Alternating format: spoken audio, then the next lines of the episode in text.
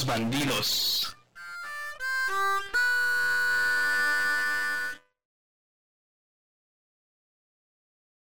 Un saludo para todos ustedes en una nueva emisión de este podcast.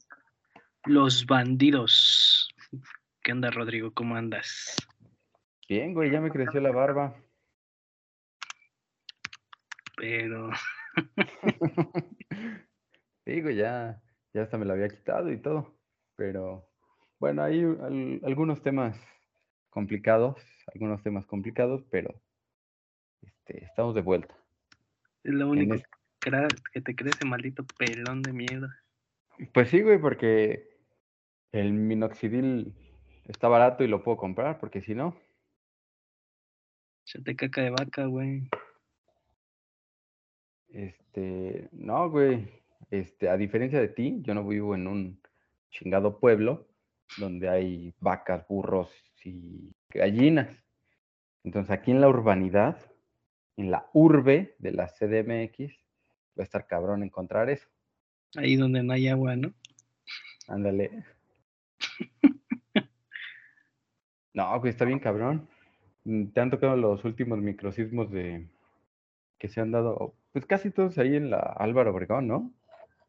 En Coyoacán. Sí, güey, no mames. Está de la vergui, güey. Yo pensé que ya había pasado el nivel 30 en este videojuego llamado vida. Y de pronto te salen con que existen los microsismos. Y dices, ¿ahora qué pedo? ¿Sí los has sentido? No tanto como tú, güey. Tú lo sientes, pero hasta adentro, ¿no? Te iba a decir que si sí las has sentido, las has confundido con tu vibrador, maldito pendejo. No, porque ese ya lo tengo bien identificado, güey. ya sabes la intensidad, ¿no? Sí, ya. De, de pronto es como de, ah, no ma, esto está más fuerte de lo que yo esperaría. Pero está chido, está chido. Pero bueno, este, un saludo nuevamente en el regreso de esta extraña cuarta temporada bis. Un pinches podcast de tres horas por tus pendejadas, güey. Nada más porque lo editas, porque si no. No. Otra vez el pinche Rodrigo que no se calla, que le hacen una pregunta concreta y el pendejo se va en la edad de la prehistoria. ¿Sabías que mi abuelito, ah, Literal, güey. mi abuelito el cholón, este, va, va, va. Siempre Oigan. sale, siempre sale a colación el pinche cholón. Ándale, ándale. Pero también le han metido en la cola, güey. no, porque Bueno. no trae credencial el maldito pendejo. Exacto, exacto. Pero bueno, este, un gusto estar nuevamente aquí en la temporada 4 bis y vamos a empezar con un, eh, un bonito tema, el tema de por qué formalizar una marca, ¿no?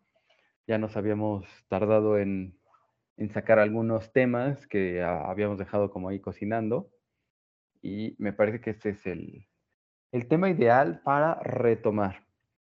Eh, ya salimos, digo, oficialmente, digo, no sé hasta qué punto ustedes lo consideren, si todavía ocupan cubrebocas, felicidades, se los aplaudo, sigan ocupándolos, sean eh, buenas personas, lávense las manos y todo, pero oficialmente salimos de la pandemia hace un ratito, hace algunos meses, y con eso nos quedaron como muchas cositas eh, derivadas de, de- de, pues, de todo este periodo en línea y todo eso, ¿no? Las marcas, los productos se volvieron más digitales, ya no hay tanta formalidad en, en algunos procesos, pero obviamente después de la pandemia, eh, la, la agilidad de los procesos para la creación de marcas y productos se volvió como diferente y por lo tanto ahora puedes crear productos desde la comodidad de tu casa o sin la necesidad forzosa, extraña y odiosa de estar en una oficina, ¿no? Y aquí es donde te cedo la palabra, amigo, antes de que aburramos más a nuestros, a nuestros podescuchas. ¿Y me la cedes para qué, pendejo? ¿Qué quieres que te diga si tú tienes los puntos, imbécil? Te la cedo para que hagas con ella lo que quieras, güey. A ver, vamos a empezar con ¿por qué darle, eh, por, qué formalizar una marca? Bueno, lo primero, dentro de los puntos que estábamos platicando, es obviamente la identificación única, ¿no? Amigo, ¿por qué? Porque a alguien que crea una marca, y obviamente eso te debe de ser muy cercano, porque bueno, donde tú trabajas, a, veces me cuesta trabajo, me cuesta trabajo identificarlo únicamente. Pero a ver, ¿por qué a una marca le interesa que la identificación sea única? Pues porque al final, hoy en día creo que ya no es tan sencillo encontrar uno, nombres y fáciles de recordar, que, que, tú lo sabrás mejor que yo en el diseño, siempre te piden como que los nombres de la marca, incluso los logotipos, pues sean lo más sencillo, ¿no? ¿Para qué? Para que lo, el consumidor o los usuarios pues lo puedan identificar de forma más rápida. Y creo que hoy en día, derivado de la competencia, de la globalización, etcétera, etcétera, pues es más complicado encontrar lo sencillo dentro de todas las miles de marcas que hay, ¿no?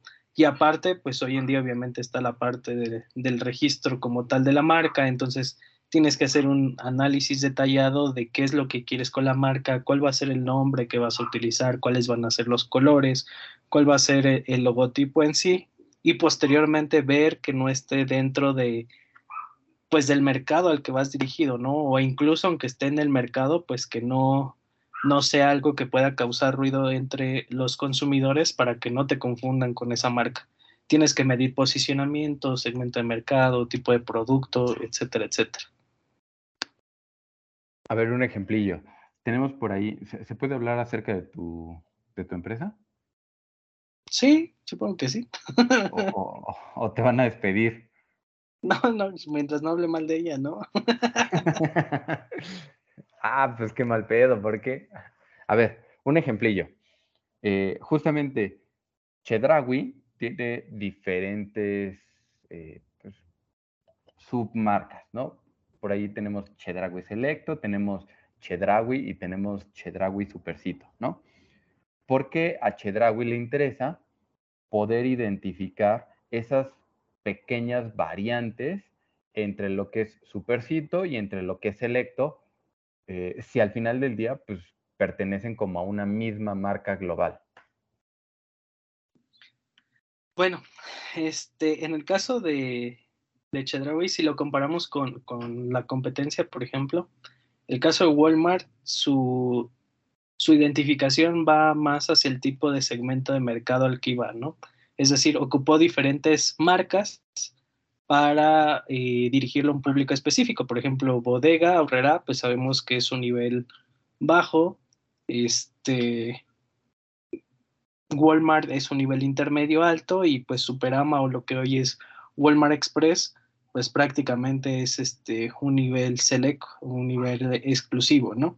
Más o menos la misma estrategia es eh, con todos los supermercados y, bueno, en el caso de Chedraui, eh, Chedraui lo que quiere hacer es que en general todo sea Chedraui, todo, todos reconozcan a la marca Chedraui como tal para no crear estos conflictos de, de crear diferentes marcas, diferentes registros, etcétera, sino que dependan de una misma estructura pero que sí vayan este, separados por el segmento, ¿no? Ya lo decías tú, por ejemplo, Supercitos, que Supercitos es este, pues la tirada a hacer la competencia de las bodegas express, que es un supermercado muy pequeño que únicamente tiene productos muy básicos.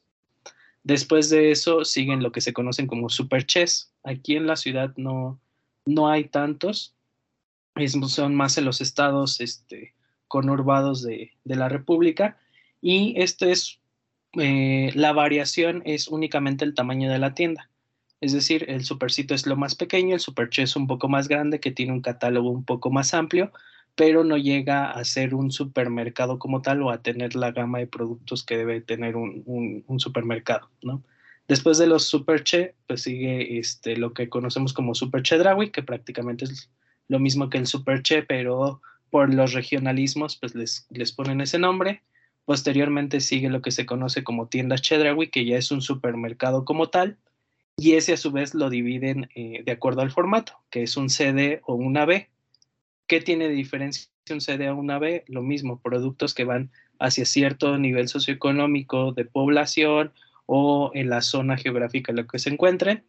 Y después de eso, pues ya siguen los Chedraui Selecto, que eh, pues están en zonas más específicas, donde hay una competencia como City Market, como Fresco, que son supermercados que van este, a, un, a un nivel socioeconómico pues más exclusivo, que se ofrecen productos, valga la redundancia, select o importados, y que pues están en zonas estratégicas como Santa Fe, como Polanco, este Mundo E, etcétera, ¿no? Entonces, eh, haciendo esa comparativa, Chedraui lo que quiso fue mantener eh, esa línea de que todo fuera Chedraui, simplemente agregar como pequeños eh, en la parte de la identificación de las tiendas, a comparación de Walmart, que Walmart sí cambió de marca y sí tiene un nivel de identificación completamente distinto. Entonces, de alguna manera, la identificación única no solo es por colores o por formas, sino también identificación por zonas, identificación por tamaño de la tienda e incluso identificación por el tipo de productos que se ofrecen dentro, en este caso, pues, de un supermercado. Pero si lo pensamos con productos específicos, eh, las características identificables de ese mismo producto para que no se pueda confundir con la competencia, ¿no?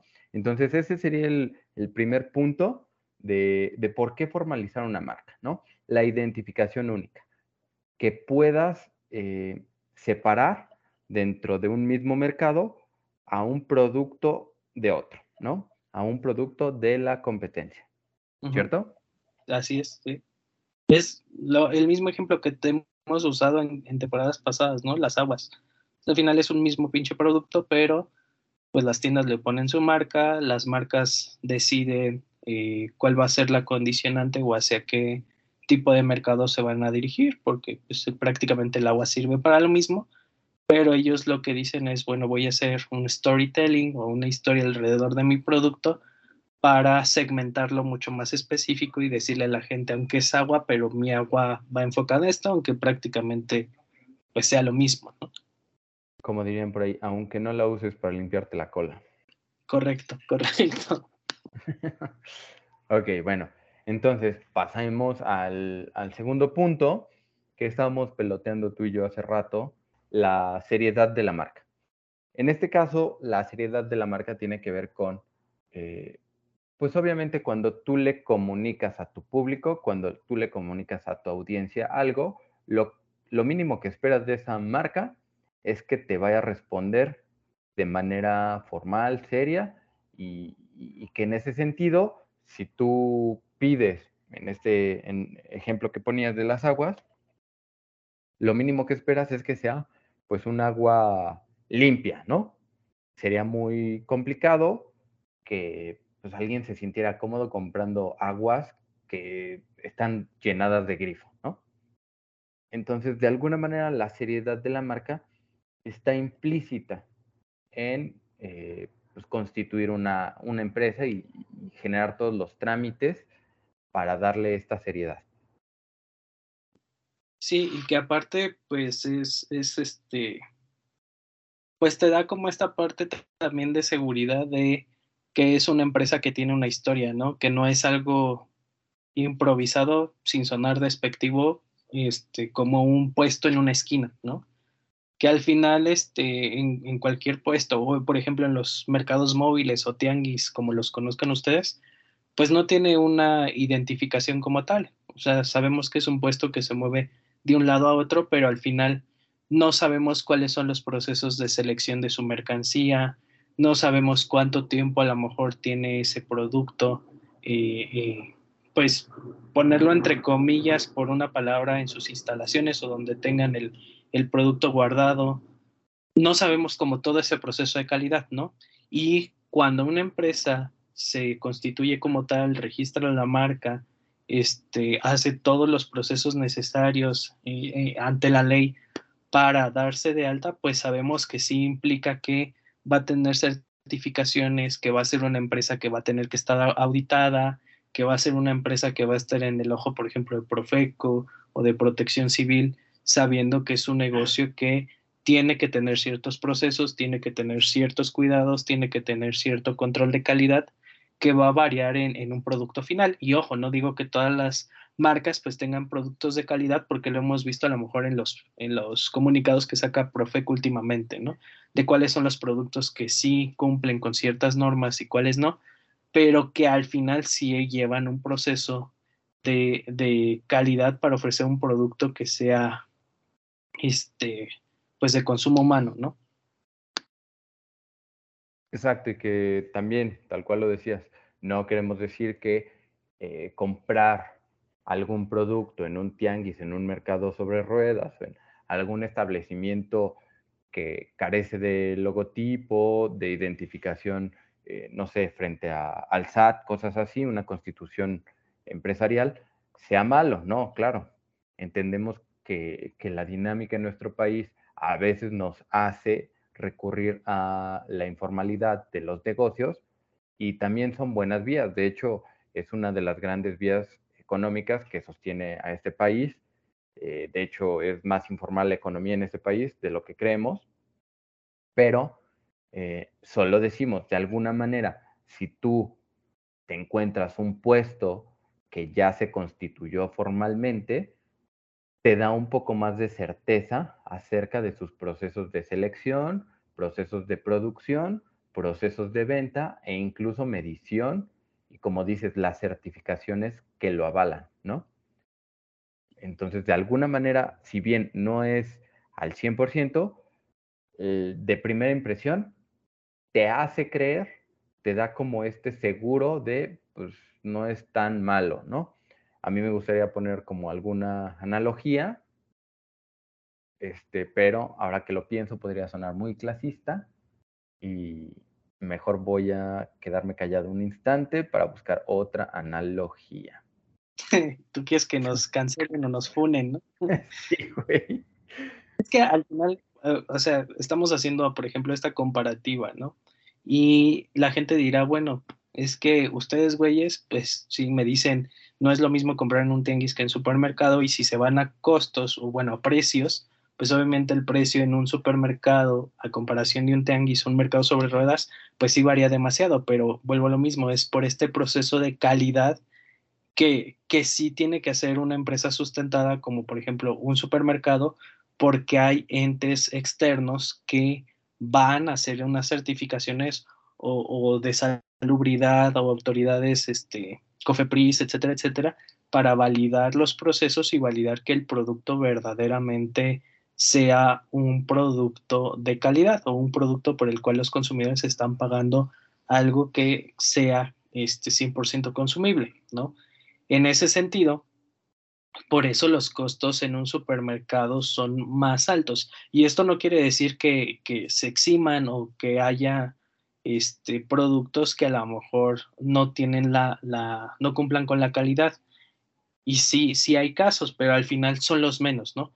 Por estos procesos. No estoy diciendo que a lo mejor la gente que vende en un tianguis no haga como este proceso de selección, pero al final si nos vamos a la comparativa de alguien que lo hace sobre leyes establecidas de salud contra una persona que es más por la experiencia que ella tiene, pues al final se le puede ir, no sé, a lo mejor uno, dos o tres puntos de lo que dice la ley que se tiene que certificar a la comparativa de alguien que no lo hace, ¿no?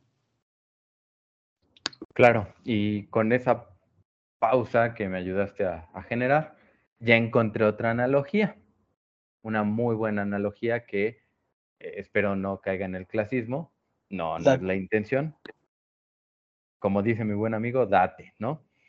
A ver, tenemos por un lado los tacos del Califa. Esta marca este, se encuentra pues, en Polanco, en del Valle. Por ahí hay varios, varias sucursales, ¿no? Quienes sean conocedores y taqueros respetables, pues van a decir, ¿esa mamada qué? La neta, ¿no? ¿Quién chingados va a, a comer tacos al califa? Pues solo los extranjeros y la gente que, tiene varillo, ¿no?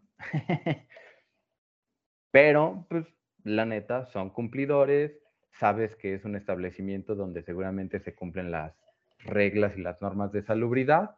Eh, seguramente la carne está bien congelada, la descongelan bien para el proceso de la cocinada, todo esto, desinfectan las verduras, todo eso. Al menos es la sensación que uno tiene cuando va al califa. Ahora, por el otro lado, vamos a tener a nuestro competidor de barrio, que es mi gallo, pues admitámoslo. Si nosotros nos encontramos una taquería que sí, es un local, eh, cierra cortinas y ya cuando va a abrir levanta las cortinas, empieza a preparar la carne, las verduras, todo esto, va calentando parrilla y todo eso, tiene sus sillitas, sus mesitas, pues de alguna manera hubo como una, una pérdida en la sensación de seguridad frente a los alimentos que me pueden ofrecer. No estoy diciendo que así sea, solo quiero decir que la percepción ha cambiado. Pero seguimos con un bonito competidor. Ahora, vamos a poner a nuestro finísimo, a nuestro finísimo y, y delicioso competidor. Estoy seguro de que más de uno de nuestros escuchas serían con esta tercera opción. Esta tercera opción es un puesto que está a la salida del metro, es un, un lugar eh, con lámina, el taquero pues, está ahí frente al aceite, eh, pues, no tiene mucha ciencia, no hay asientos, alcanzas a ver ahí directamente dónde está friendo la, la carne y todo eso. De alguna manera, no es que sean malos tacos, sino que simplemente la ubicación, la sensación que produce el comer aquí es de, híjole, no sé qué tan limpios son los alimentos que voy a introducir a mi organismo, ¿no? Repito, en la mayoría de los casos, quienes sean taqueros respetables, estoy casi seguro de que serían por la tercera o la segunda opción. Pero aquí no estamos analizando acerca de si es un mejor taco porque esté afuera del metro o porque, eh, o porque tengan una sillita donde sentarse los comensales. Estamos analizando la percepción que le emite la empresa, el negocio, el establecimiento al consumidor simplemente por la formalización de la marca, ¿no? Entonces, es como una bonita analogía. Cuando yo pienso en, estos tacos, pues tengo tres opciones. Tengo la más formal, que recurrió a, certificaciones, tengo una que al menos paga una renta de, un local y tengo uno que sí, pues abre por las noches, pero pues quién sabe a quién le pague rentas, quién sabe dónde compre sus, sus insumos y todo esto. Pues va a pasar lo mismo con una marca. ¿Cuál les da más formalidad, más seguridad? Pues seguramente aquella que tiene un logotipo bien establecido, que lleva a cabo su, su, línea de comunicación siempre en la misma idea y que es congruente con su, con su usuario objetivo, ¿no? Sí, correcto. Ya es que aparte, por ejemplo, dicen, bueno, es que a nosotros no nos hacen daño ninguno de los tacos, ¿no? Pero, ¿qué es lo que pasa si metes a un extranjero, ¿no? A comer, por ejemplo, el, el, ¿Cómo se llama la marca que te decías? El Califa. Ah, el Califa. ¿Qué quiero mencionar? Yo nunca, nunca, nunca, nunca he probado esos tacos. Este, no sé si están buenos o no. ¿eh? Yo tampoco he ido, pero, o sea, vámonos a, a, un establecimiento, como bien lo dices, que cumple con todas las normas, ¿no? Trae un extranjero a comerlo ahí y va a ser complicado que se enferme, ¿no? Pero llévalo a comer algo de la calle, pues obviamente no tiene las costumbres o el, no sé cómo, cómo decir la palabra, ya no tiene, no tiene el mismo callo los, nosotros tenemos. Los anticuerpos, los anticuerpos. anticuerpos, este, que nosotros pues ya forjamos porque desde, ahora sí que desde chicos pues tenemos esa, esa cultura, ¿no? De, de comer en la calle, de comer en el puestecito que está ahí, de lo primero que encontremos y lo más barato. Entonces, no estamos diciendo que todo sea de mala calidad, pero repetimos, ¿no? Con, los ejemplos anteriores. El que sea un establecimiento lo obliga a cumplir con ciertas normas que se sabe que está auditado o que está este, en constante observación de que se cumpla como tal estos procesos, ¿no? Sí, a pesar de que en esta analogía casi siempre el taco más rico va a ser el del puestecito del metro, ¿no? La neta. Sí, sí, sí, exacto. Hay unos ahí afuera de, Metro Tasqueña, este, que sí se ven medio radioactivos, pero están buenos, ¿eh? Recomendables. Los famosos de muerte lenta, ¿no? Ándale, pues justamente, eh, digo, no se me había ocurrido este ejemplo, pero eh, tenemos un famoso caso de, aquí de la zona sur-centro, aquí en la del Valle. Seguramente tú sí los has escuchado, los, los tacos, el chupacabras. Ah, sí, los del bajo del puente. Ajá, originalmente eran unos tacos ahí, pues, medio hechizos, pues eran debajo de un puente, en uno de estos puestos extraños. Y bueno, conforme fueron pasando los años, se dieron cuenta que podían formalizar un poquito más la marca y sí, ahora ya no se dirigen al sector eh, con el que empezaron, pero les permite seguir eh, pues, generando esta idea de trascendencia en, el usuario, ¿no? En el mercado. Sí, y que aparte, pues ya con el tiempo ganó un prestigio, ¿no? Justamente, el prestigio, nuestro tercer punto a tratar, que digo, no, no lo mencionaría como tal como un prestigio, pero yo diría más bien el diferenciador, ¿no? ¿Cuál es ese diferenciador que le aportas tú como marca o como producto a tu usuario, a tu consumidor? ¿Qué es lo que te va a, a otorgar.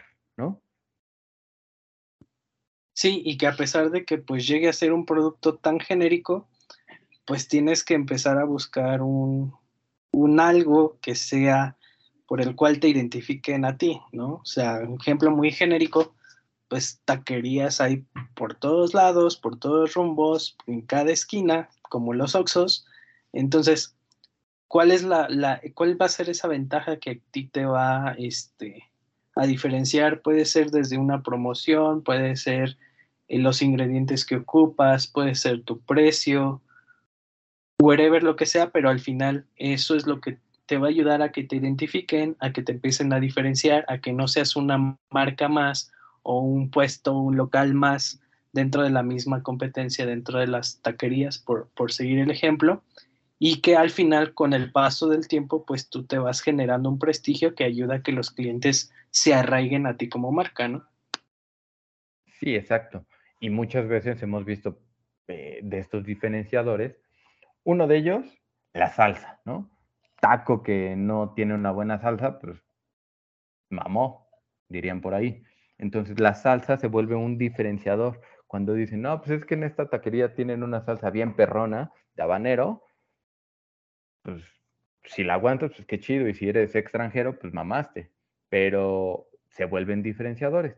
Hay también algunos otros diferenciadores, como empezaron muchas taquerías a aceptar tarjeta de crédito ahora con la aparición de sistemas electrónicos como Clip, eh, etc, etc, Mercado Pago, o incluso las transferencias bancarias derivadas también, eh, o sea, no, no es que hayan surgido en la pandemia, pero derivados de la pandemia fue mucho más fácil eh, la migración a estos sistemas y en la actualidad, incluso los puestecitos como de calle, para taquitos y cosas así, ya te aceptan una transferencia bancaria. Entonces ya no necesitas cargar con el, con el efectivo. Eso es un diferenciador. Te permite hacer que le llegue tu producto de manera más fácil sin tener que complicarse en, a, tu usuario el, hoy no traigo efectivo, ¿cómo le voy a hacer para pagar? ¿No? Claro, eso es un diferenciador y de, de alguna manera, pues solo son pequeños ejemplillos, ¿no? Cada uno de ustedes podrá pensar en, en, sus casos mientras escucha estas, esas tonterías de las que hablamos en N cantidad de diferenciadores y pues ya, ¿no? No sé tú, si tú quieres mencionar otro. no, pues es que es, es, ese es el, punto, ¿no? Y, creo que también hay que tomar en cuenta que el gusto se rompe en géneros, ¿no? Hoy, hoy en día con las redes sociales y si se van a Instagram o a TikTok, que es lo más famoso, y poniendo el mismo ejemplo de, de locales a lo mejor de comida, pues ya muchos van como a los mismos puntos y uno hace una referencia buena y luego resulta el otro que, que al otro no le gustó. Entonces, pues al final lo que, lo que ahí es el gusto personal, ¿no? Pero siempre una mala reseña va a afectar más que, que una buena. Entonces, sí, sí afecta en ese sentido eh, el que estas, esta nueva forma de comunicación en algún momento haya una mala recomendación, sí, bastante.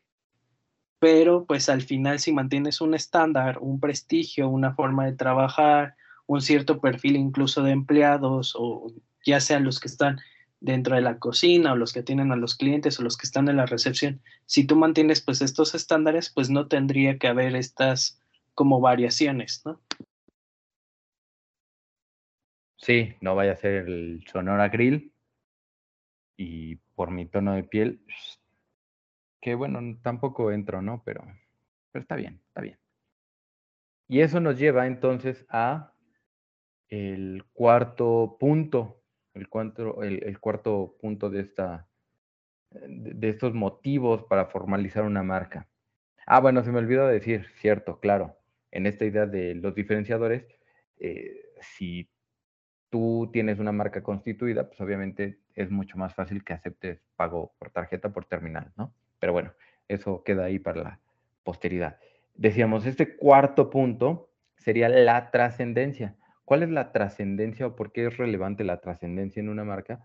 Pues muy fácil, porque se van a dar cuenta que una marca que lleva más tiempo en el mercado, mm, repito, no es una certeza de que haga las cosas perfectas, pero te da una sensación de que al menos para haber estado tanto tiempo en el mercado, sabe un poco, un poco más de cómo llevar a cabo sus procesos. Pensémoslo. Eh, una refresquera, como lo sería Coca-Cola, pues lleva ya cantidad de años en este país, ¿no? Cantidad de años. Y por otro lado te sale, no sé, ahorita el refresco eh, ¿no? No sé, se me ocurre un nombre ahí todo pedorro. Pues obviamente, si te dicen, ah, pues te regalo un Kakumo, pues vas a decir, híjole, no sé de qué está hecho. ¿qué tal que me quedo ciego? Entonces, mejor me tomo esta coquita, me tomo este producto que ya conozco y que de alguna manera pues, no es eh, coincidencia que lleve tantos años en el mercado, ¿no? Y pues al final la, palabra en sí de, trascender es, es un tanto complicada, ¿no? Hasta dónde ya puedes decir una marca que trascendió, si tiene un reconocimiento local, sí es cuando ya tiene un reconocimiento regional, nacional, mundial.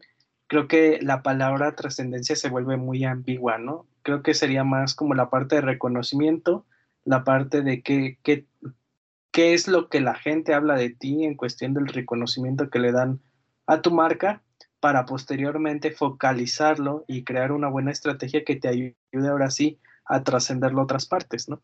Claro, y para eso que mencionas, yo pondría como ejemplos las nuevas eh, pues, agencias automotrices o marcas de autos.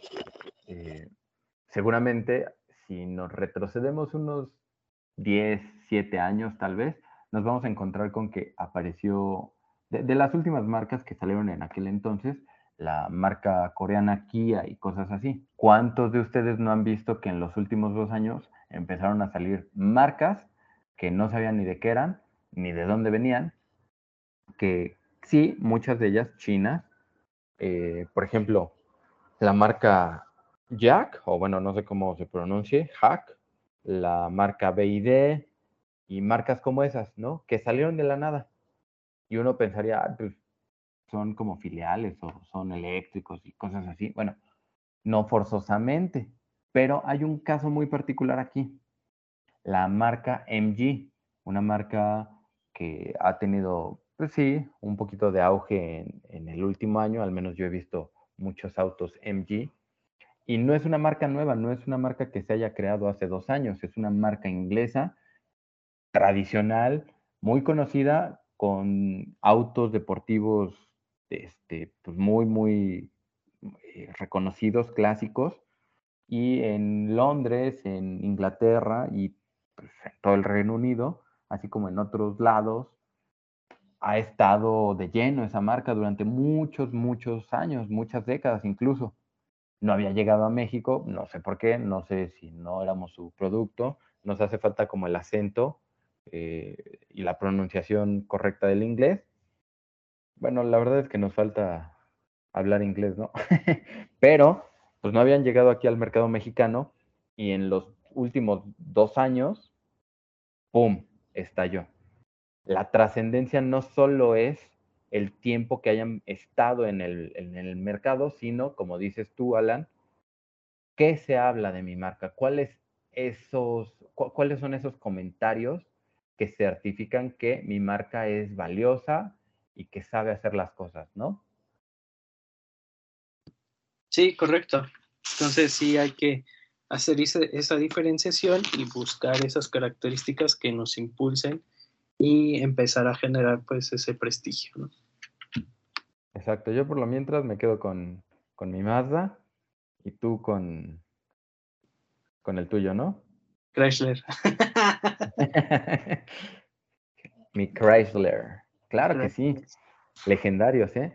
Tengo unas buenas historias de, de unos autos ahí en los noventas cuando todavía era un jovenzuelo mi tío, no sé, no sé qué le pasó a la marca, que se les ocurrió que era una gran idea sacar autos con interiores de color vino, eh, aparte como de terciopelo, una cosa bárbara. Si tú tienes interiores de, tu auto color vino, amigo, porque tu auto tenía eh, legendariamente esos, esos colores, cámbiaselos, por favor. Afortunadamente son grises, amigo. bueno, bueno, al menos. Pero esa tela de terciopelo también es castrante, ¿eh? Ya, ya le pusiste piel, ¿no? Este, no, no, porque con estos calores la verdad es que el culo suda, muy feo. Qué idiota eres, pero bueno. Y entonces, después de haber, eh, bueno, mencionado estos cuatro puntos que vamos a recapitular como uno, la identificación única de la marca, dos, la seriedad de la marca, tres, el diferenciador de la marca y cuatro, la trascendencia. Nos queda un quinto, un quinto punto que, amigo, voy a dejar que tú lo menciones porque suena más chingón con tu, con tu acento este, de barrio. Mi acento tlahualquense, ¿no? O Tlahualque. ¿Cuál, será, el correcto? Pues yo creo que da igual, la gente de Tláhuac no creo que nos escuche, yo creo que les valemos un carajo. Entonces, tú dilo como quieras, amigo. Que no te chacalen tu marca, amigo, que no te la chacalen.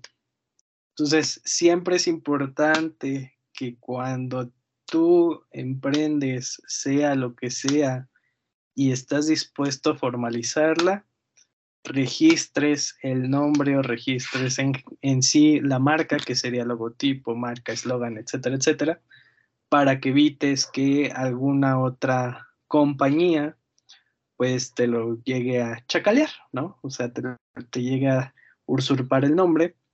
Y hay algo muy importante cuando tú este, registras la marca, y eso lo sabrás mejor tú, Rodrigo, y si me equivoco en algo lo corriges, hay este, diferentes, por ponerle un nombre, industrias donde tú puedes dar de alta tu, tu marca. Entonces, siempre elegir o siempre registrar la marca para todas y cada una de esas variantes, comercialización, exportación, producción, este, distribución, etcétera, etcétera. Claro, amigo, lo dijiste perfecto. Eh, de hecho, pues ya te voy a dejar el, micrófono abierto a ti para que tú termines y a la chingada. Entonces, siempre regístrenlo en todas y cada una de las categorías. ¿Por qué? porque suele pasar que dicen al inicio, no, pues yo solo voy a distribuir, es decir, yo me encargo de comprar y yo ya nada más soy el distribuidor, el detallista, el que reparte la mercancía ya, y yo solo me voy a dedicar a eso. Y después, pues no, ya quieren producir y van otra vez al INPI o a donde vayan a registrar su marca este, en otros países que no se escuchan y resulta que lo quieren dar de alta en otra categoría y que creen que ya no se puede porque otra empresa u otra persona ya lo registró en esa categoría. Entonces, siempre... A ver, a ver, a ver. De mis amigos de Latinoamérica no vas a estar hablando, ¿eh? sí, e, e, en efecto. E, siempre es importante que tomen en cuenta tener un logotipo, decíamos en algunas otras ocasiones, no es construir al 100% la marca, es solo una pequeñita parte, pero es el rostro. Y pues si ustedes no le dan esta sensación de formalidad a la marca, al rostro de la marca, pues en cualquier momento se los llevan y pues todo lo que hayan construido, hecho, picado piedra para levantar una o varias marcas, se puede ir al diablo, ¿no? Entonces, evítense la pena y desde un principio, si ya tienen una marca establecida, denle algo de seriedad, algo de formalidad. Es, sí es un poquito engorroso porque hay algunos trámites que hacer acerca de buscar el, parecido con otras marcas, tanto fonética como gráficamente, e incluso, eh, bueno, la parte conceptual no, pero siempre es bueno eh, pues hacer una búsqueda conceptual de las marcas. Eh, también por el ramo, sí, es un poquito engorroso. Y cuando no, no se ha hecho antes, pues, pues podrías perderte un poquito en, los trámites, ¿no? Sin embargo, creo que es un punto importante si vas a crear una marca de lo que sea, de tacos, de lápices, de OnlyFans, de lo que sea, ¿no? Eh, si vas a crear tu, tu, marca de interiores color vino para tu auto, también, también es importante que le crees esta, esta marca, esta imagen identificable para que la puedas registrar y que de alguna manera, pues, le des esa sensación eh, seria a tu producto, pero sobre todo para que no te la chacaleen y después no, no anden diciendo no, pues es que lo hice yo, pero era mío, pero no, no, no, nada, nada. Y así tú te asegures de que tus contenidos son expresamente tuyos, ¿no? Así es, amigo. Entonces, en pocas palabras, a eso nos referimos con el chacaleo. Decía, sí, ándale a eso, pero yo sé que tú eres medio chacalón, chacalón, chacalón. Y pues ya, ¿no? Con eso terminamos, cerramos. ¿Quieres agregar algo, amigo? No, no, no, con eso es más que suficiente. Ya llevamos una hora doce y tú con tus pinches historias. ah, pues de hecho, qué bueno que lo mencionas. Les voy a contar una historia de cuando. No, no es cierto. Este, pues ya con eso cerramos, amigo. Eh, y pues listo. Los, les recordamos las, las, redes eh, de este compadre llamado Alan. Y cuéntanos, amigo, tus, tus redes en YouTube como Alan Garme y en Instagram como Pedro Alan García Mesa. ¿Y las tuyas? Yo sigo en, Instagram como rar.villa, las redes de, de este podcast, que es bandidos-mex y nos pueden escuchar en todas las plataformas de podcast como Los Bandidos, en Spotify, en Amazon, en Apple Podcasts, en Google Podcasts. Más conocidas, ¿no? Bueno, no sé si la dije bien. Creo que es Bandidos-Mex. ¿Qué dije? Eso, ¿no? Eso había dicho. Bueno, pero... Sí, sí, sí, sí la dijiste bien. bueno, ahí está. Por si no la dije bien, Bandidos-Mex eh, rar.villa y Pedro Alan García Mesa, ¿sí? Sí, sí, sí. Para que nos busquen, nos, nos escriban y nos cuenten este, qué les pareció este episodio. y pues todo lo que les resulte relevante. Nos despedimos, les mandamos un fuerte saludo, un fuerte abrazo. Bye bye. Bye bye. No estabas grabando, pendejo. Bueno, va, va de nuevo. Adiós, Silver.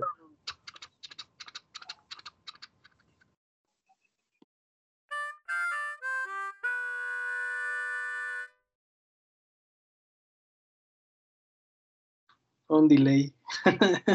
sí, eres la mamada, güey. Eres la mamada.